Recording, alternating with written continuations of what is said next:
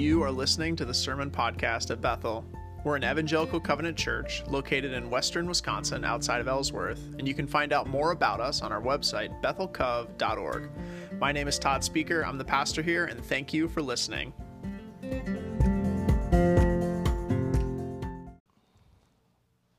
We're going to look at, at sort of Acts 12, the beginning of Acts 12 through verse uh, 24, because it tells. Um, uh, records one, one event, tells one story uh, of what happens, what happens in Acts.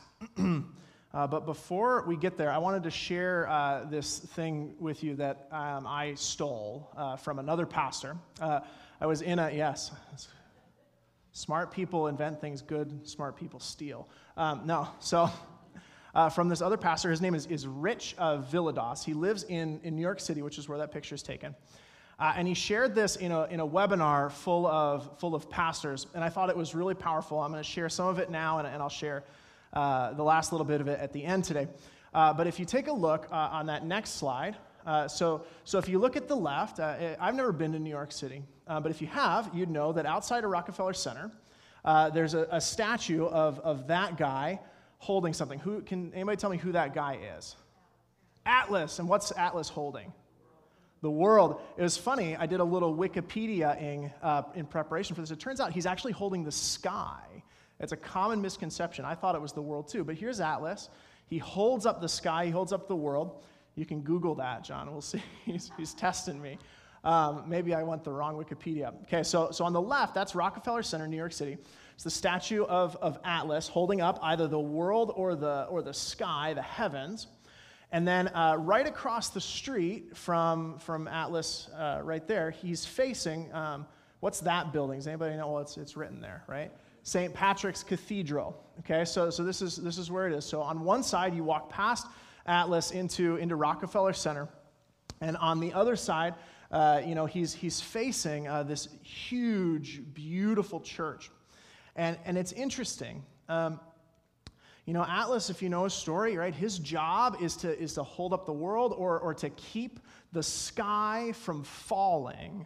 And, and I think a lot of us um, sometimes imagine ourselves like, like Atlas. And I'm willing to bet that uh, the reason that statue exists right out in front of Rockefeller Center isn't because people believe that there's literally a man holding up the heavens, uh, because many people, especially maybe the people that walk in and out of that building to work every day think of themselves in some small way of holding up their own universes, their own worlds, uh, their own heavens. And, and I don't know about you, uh, but there are times in my life when I feel um, to, to give myself the most false grandeur in the world, where, where maybe we all feel a little bit like we're trying to hold everything together. And maybe you're not holding up the heavens or, or the earth, Maybe you're holding up your family.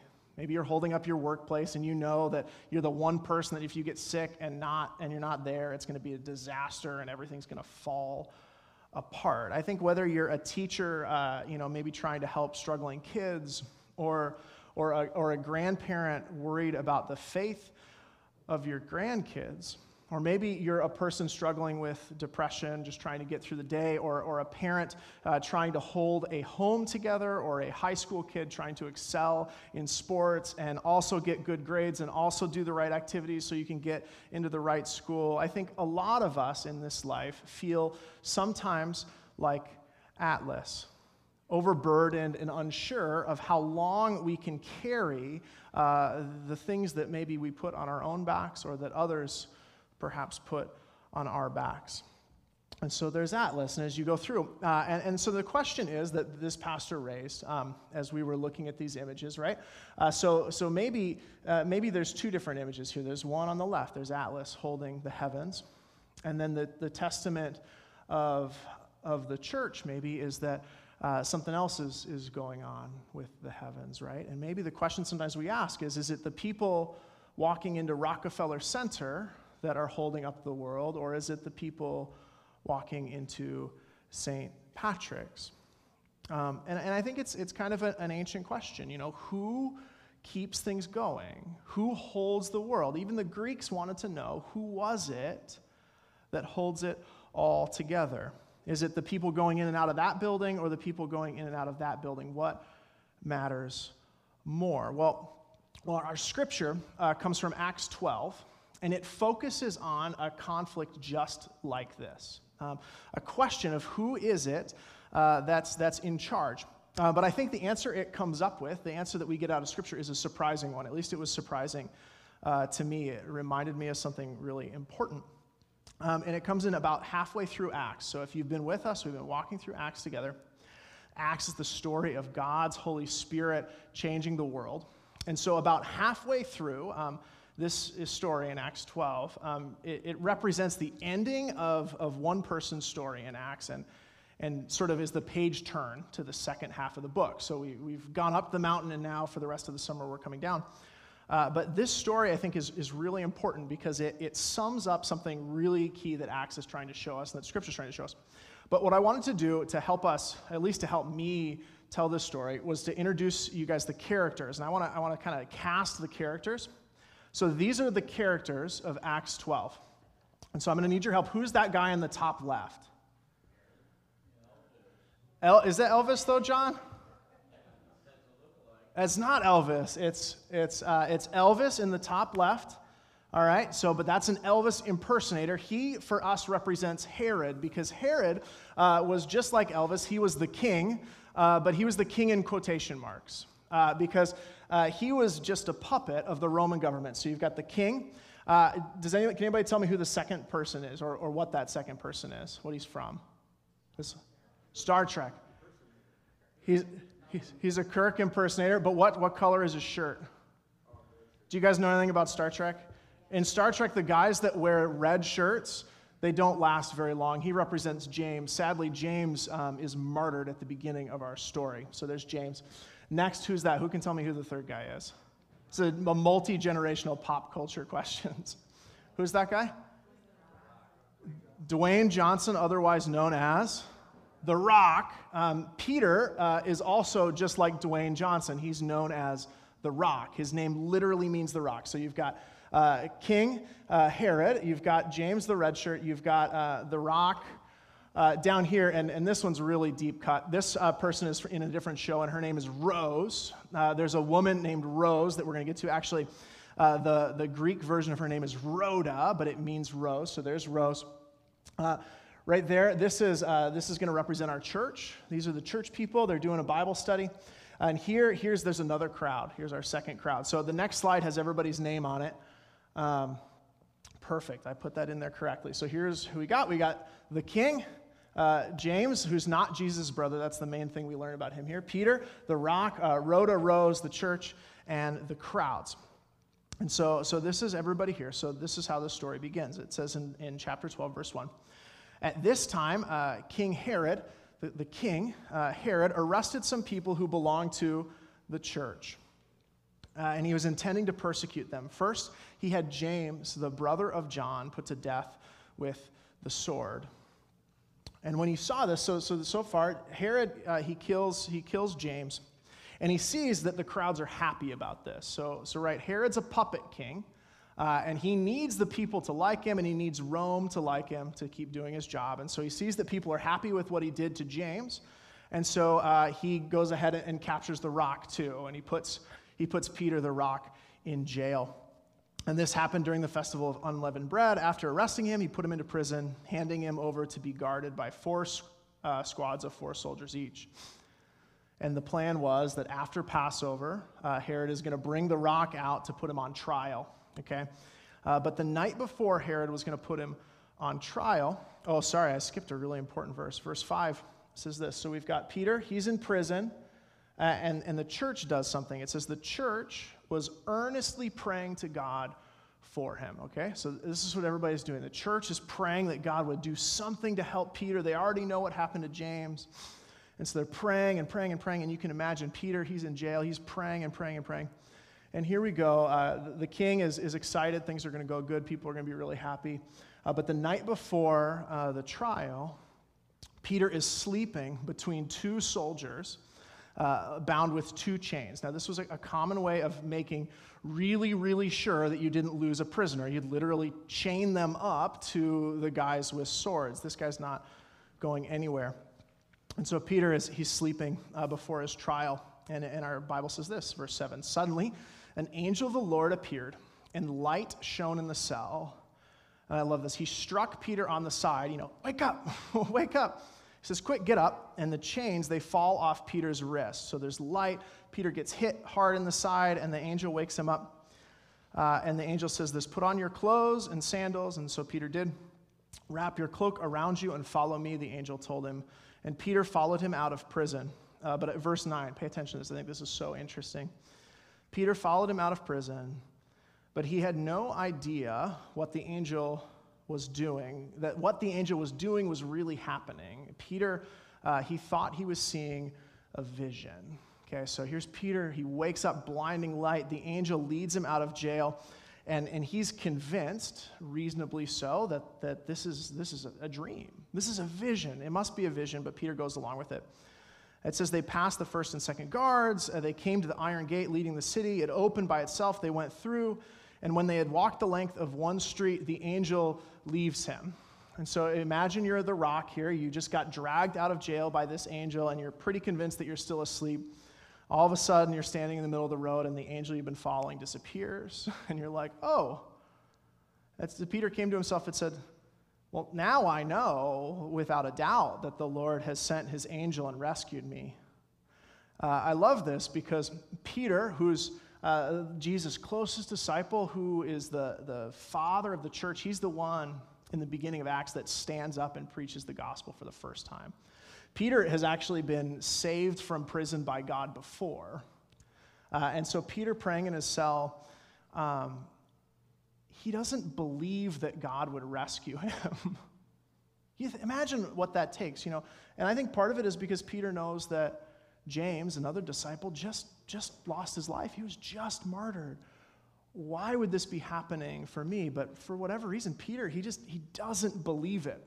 And this story, it, it plays with this question of belief. Uh, and it keeps going. It says, So finally, Peter wakes up in verse 12 and says, Okay, this is real. I probably should make a plan. Now he's an escaped convict, and so he's, or not a convict, but an escaped prisoner.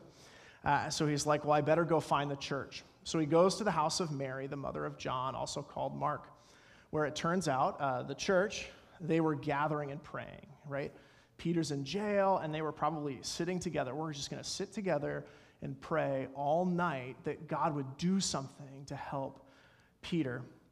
And so Peter knocks on the door at the outer, ref, outer entrance, and we have Rhoda. Rose shows up.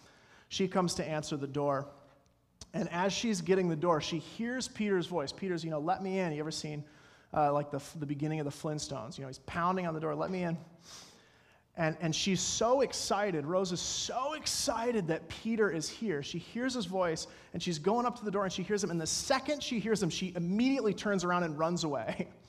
And she runs away because she wants to tell everybody that Peter's here. Meanwhile, Peter, um, the uh, recently escaped prisoner, is pounding on the door outside. Uh, Rose, uh, Rhoda runs inside and she says this She says, uh, Our prayer, right, has been answered. She says, Peter is at the door. I, you know, it's amazing. She's the, she believes, and, and not like Peter, she doesn't doubt, she believes. Uh, but she says, she says, Peter's at the door. And, and the, the guys and everybody else in the church, uh, I love this in the NIV, just say, You are out of your mind. we've been up late, we've been praying too long. That's impossible. Peter's in jail. You're out of your mind, they told her. Uh, but she kept, kept insisting. She refused uh, to give up. She says, No, no, it, it's Peter. And when she kept insisting, they said, Well, it must be his angel. And we don't actually know exactly what this was a reference to, but uh, it's, it's clear that in the room, the early church, that first church that's been praying all night for James and, and for Peter, uh, just cannot imagine it's possible that Peter's outside their door. Like there's just no way that he could be there. And so they're like, well, maybe it's like like uh, like Peter's angel or like somebody that sounds like Peter, looks like Peter. Maybe it's a, maybe it's a ghost of Peter at the door. You know, they won't believe that he could be there, but he, Peter, he's still Fred Flintstone. He's pounding on the door. You know, Wilma. Um, and finally, they open the door. They see him, and, and they're, they hit the floor. They're shocked, right? Uh, Peter motions with his hand and tells them to be quiet. And in the shortest I just escaped from jail speech ever. He says, uh, he, he tells them to be quiet. He describes what happened, how the Lord brought him out of prison. And then he says, Tell James and the other brothers, the other James, not the one who was martyred, tell James and the other brothers and sisters about this. Uh, he said, and then he left for another place. And, and it's funny, in Acts, uh, we don't actually see the rock again for like a bunch of chapters uh, before we see him again. And he never plays quite the same role. Uh, his kind of last big words are tell everybody about this, and then he vanishes. Uh, Peter's alive, but he disappears, maybe goes into hiding. Uh, and then the story continues. It says, you know, of course, in the morning, there was a commotion among the soldiers. What happened to Peter? Uh, Herod did what, what kings do. Uh, he found somebody to blame. This time he blamed the guards and he had them executed. Uh, and then it's funny, most of the time when I read this, I stop right here, but there's a little addendum for the king. The, the story actually ends with what happens to King Herod. So, Herod, if you can imagine, he's been in Judea. He's making the crowds happy by capturing Peter and, and killing James. Uh, but this goes really bad. And so he's like, eh, I'm okay. I don't want to deal with this anymore. And so Herod leaves. Uh, he goes to Caesarea. And, and he makes this sort of business deal with a town that needs, that needs, um, that needs support. And so he makes this deal and, uh, and he gives this speech. It says this on, and, and it's interesting. This is one part of, of Acts that's attested in uh, another historical document about this, talks about, tells the story too. Uh, so Herod, he secures this big business deal. The king, you know, he's ruling really well. And he, he gives this big speech to celebrate what he had done. And he's wearing his royal robes. He sits on the throne and he gives this beautiful speech.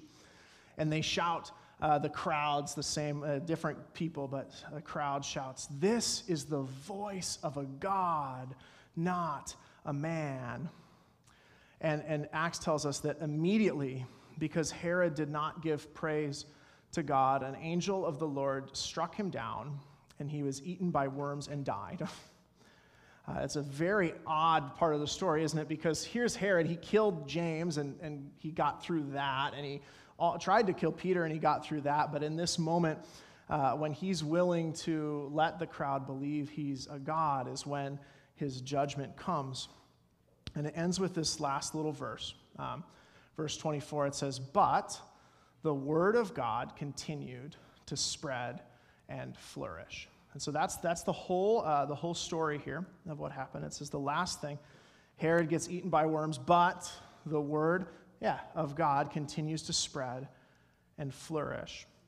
And as I was reading this uh, scripture this week, I, I, was asking myself, so like, what's, who cares? You know, what's the moral here? This is such a weird story. There's King Herod, and, and, you know, maybe it's about how you shouldn't let people say you're God. That's probably a pretty good rule for this one to walk away from. Maybe the moral is, like Jerusalem needs to invest in prison infrastructure because it was way too easy for Peter to get out of jail right? Uh, maybe, maybe the moral is when your friend escapes from prison, don't leave him banging on the door in the street. He might get captured, let him in. Maybe the moral is, you know, we should be like the church and pray hard and earnestly for God to work.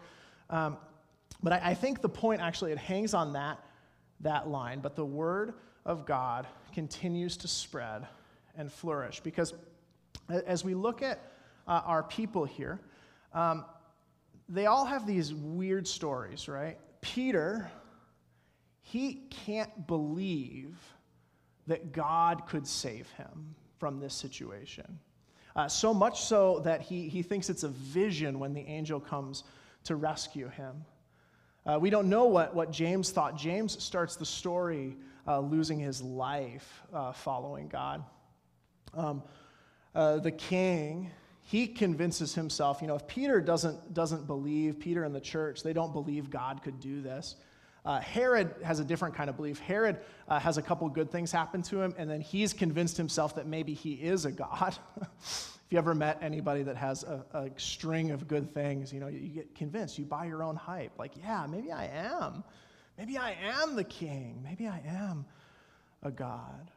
Rhoda, uh, you know, she, she messes up too. She believes Peter, but like she forgets to open the door. She goes in and finds the, the church and argues with them instead of just letting Peter inside. You know, nobody looks, uh, nobody behaves perfectly on this. And even Peter, you know, the rock. Jesus said, You're the rock on which I'll build my church. For most of the rest of Acts, Peter becomes a, a minor character.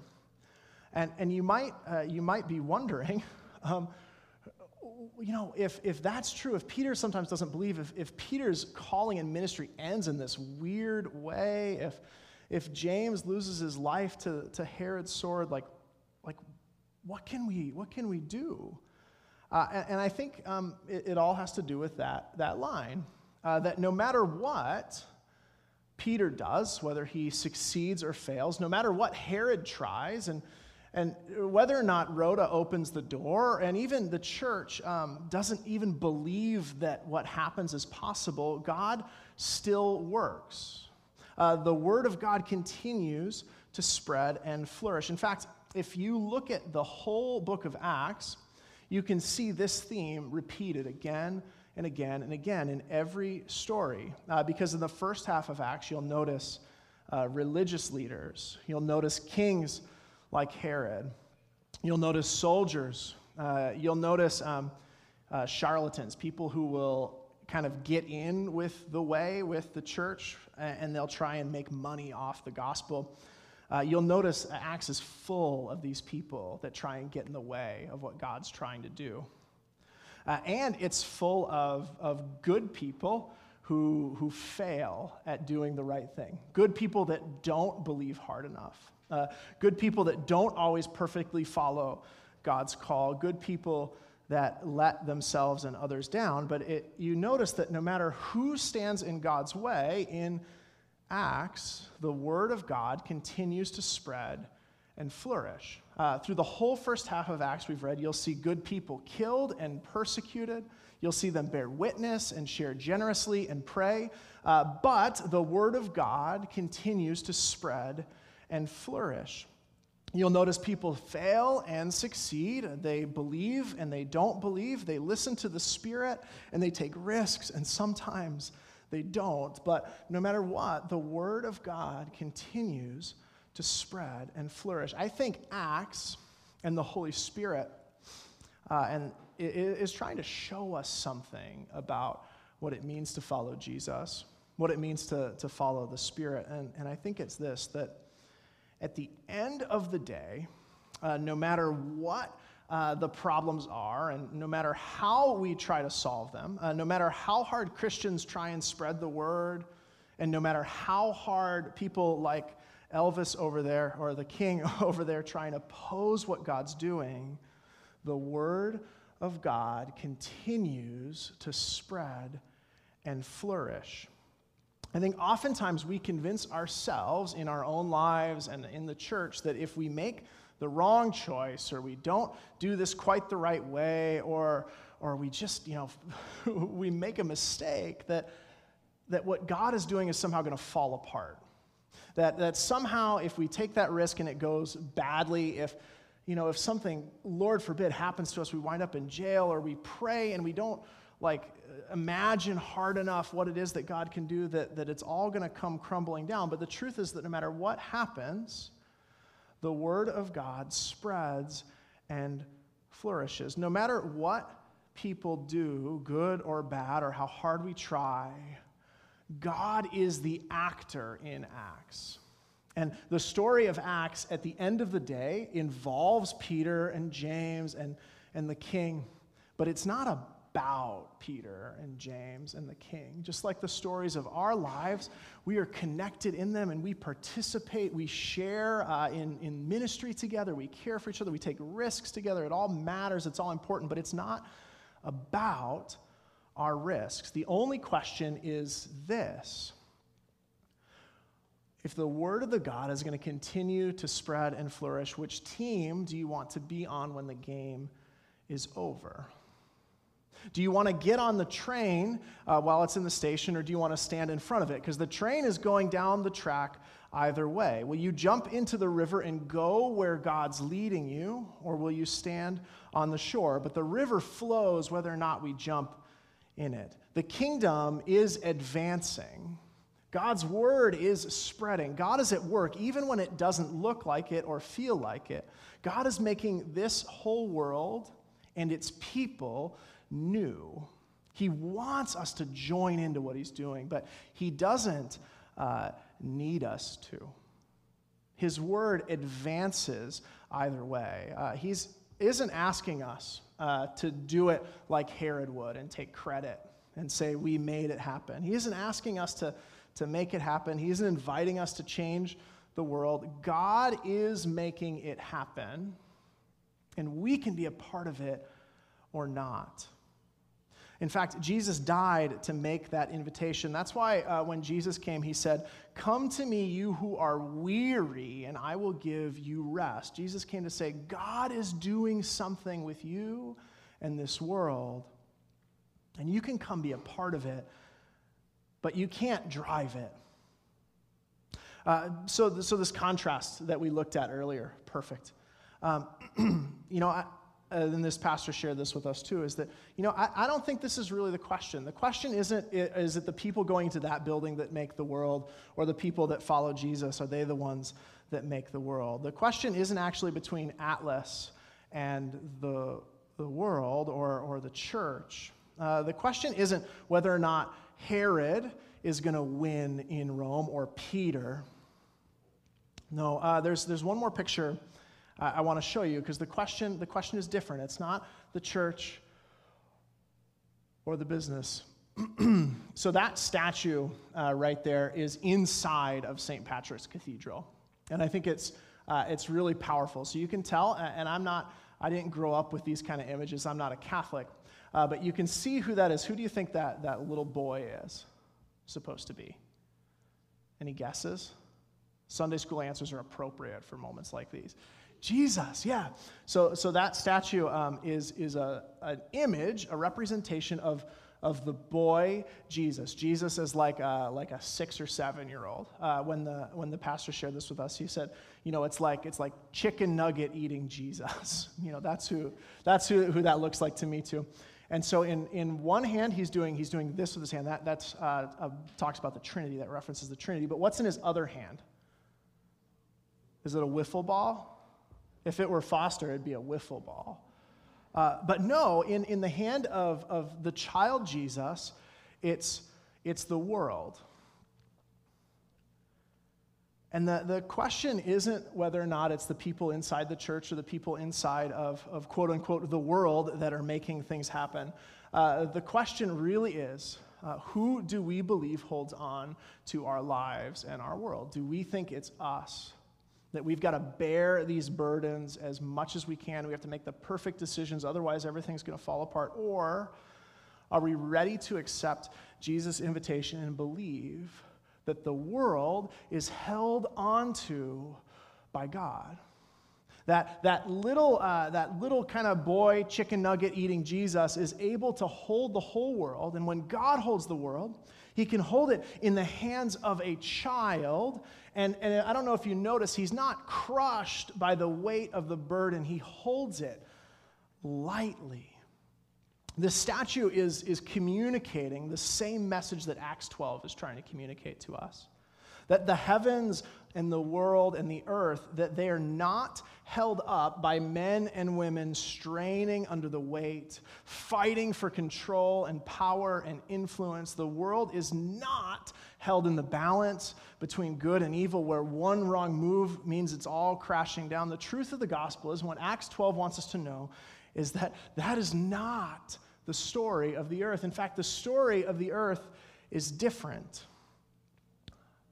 the truth looks a lot more like that little boy Jesus holding the world in his hand. Our world is held by the God who made it, and he doesn't have to, to strain under the burden trying to hold it all together. He doesn't need us to change the world or carry it on our backs for him. He just wants us around while he does it. And maybe you hear this and there's a part of you that thinks, well, then what matters? Who cares? My choices don't, don't matter. No, no, your choices matter, and there are ways that we can follow faithfully in that. Our work is important, but it is not holding the world. We still need to be faithful. We're still called to follow, but we are not the ones carrying that load. We are not the ones holding it together. The countercultural idea is that we are not God not in our lives, not in our families, not in our businesses, not in even the smallest areas of our lives that we think we can tr- control. The countercultural idea is that we are not God and we do not hold it all together. The countercultural idea isn't that God uh, is that God doesn't need us to change the world for him. He just wants us around while he does it. So we're invited to say yes to that little boy Jesus, that Lord who died on our behalf, who we know holds the world lightly in his hand, to lay down the burdens that we think we have to carry to make sure everything's okay. We don't have to worry about how the world will turn out. We don't have to hold it all together. We don't have to be perfect. We don't have to control anything or anyone for the word of the Lord to continue. What if we decided to, instead of trying to fix the world's problems and fix the problems of others, instead we just dedicated ourselves to being close to God, to trusting Him, and riding that roller coaster, river, or train, or whatever you want to call it, wherever God wants to take us? Let's pray. Lord God, as human beings, we're made in your image. And the fallen part of us wants to convince ourselves that we're not made in your image, but that we are actually you. That we're the gods of our lives, of the things we're in charge of, of the people we encounter. And we walk around sometimes with heavy burdens, convinced that if we make one wrong move or fall down in one way or don't control this aspect or this person, that things are going to fall apart, that the sky will fall. But the truth is, Lord, that you hold the earth and you hold the sky. That our faithfulness, as important and as beautiful as it is as a sign of love towards you, is not enough to move the world at all. But you invite us, Lord, to lay down our desire to be perfect, to be good, to be gods. You forgive us our sin, and you invite us to a new life being a part of what you're doing rather than simply inviting you to bless what we're doing. So, Lord, we confess. We ask that you make us new because your Son lived and died and rose again. And we pray, Lord, that you help us to lay down these burdens and instead embrace the light yoke of following you faithfully wherever it is that you lead. We thank you for what you've done and what you're doing and the way that we can trust you, God, to hold it all together. In your name we pray.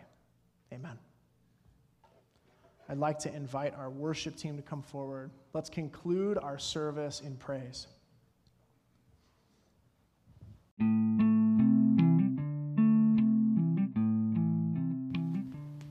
Thanks for joining us. You can find out more about our church, our live stream, and our in person services at bethelcove.org.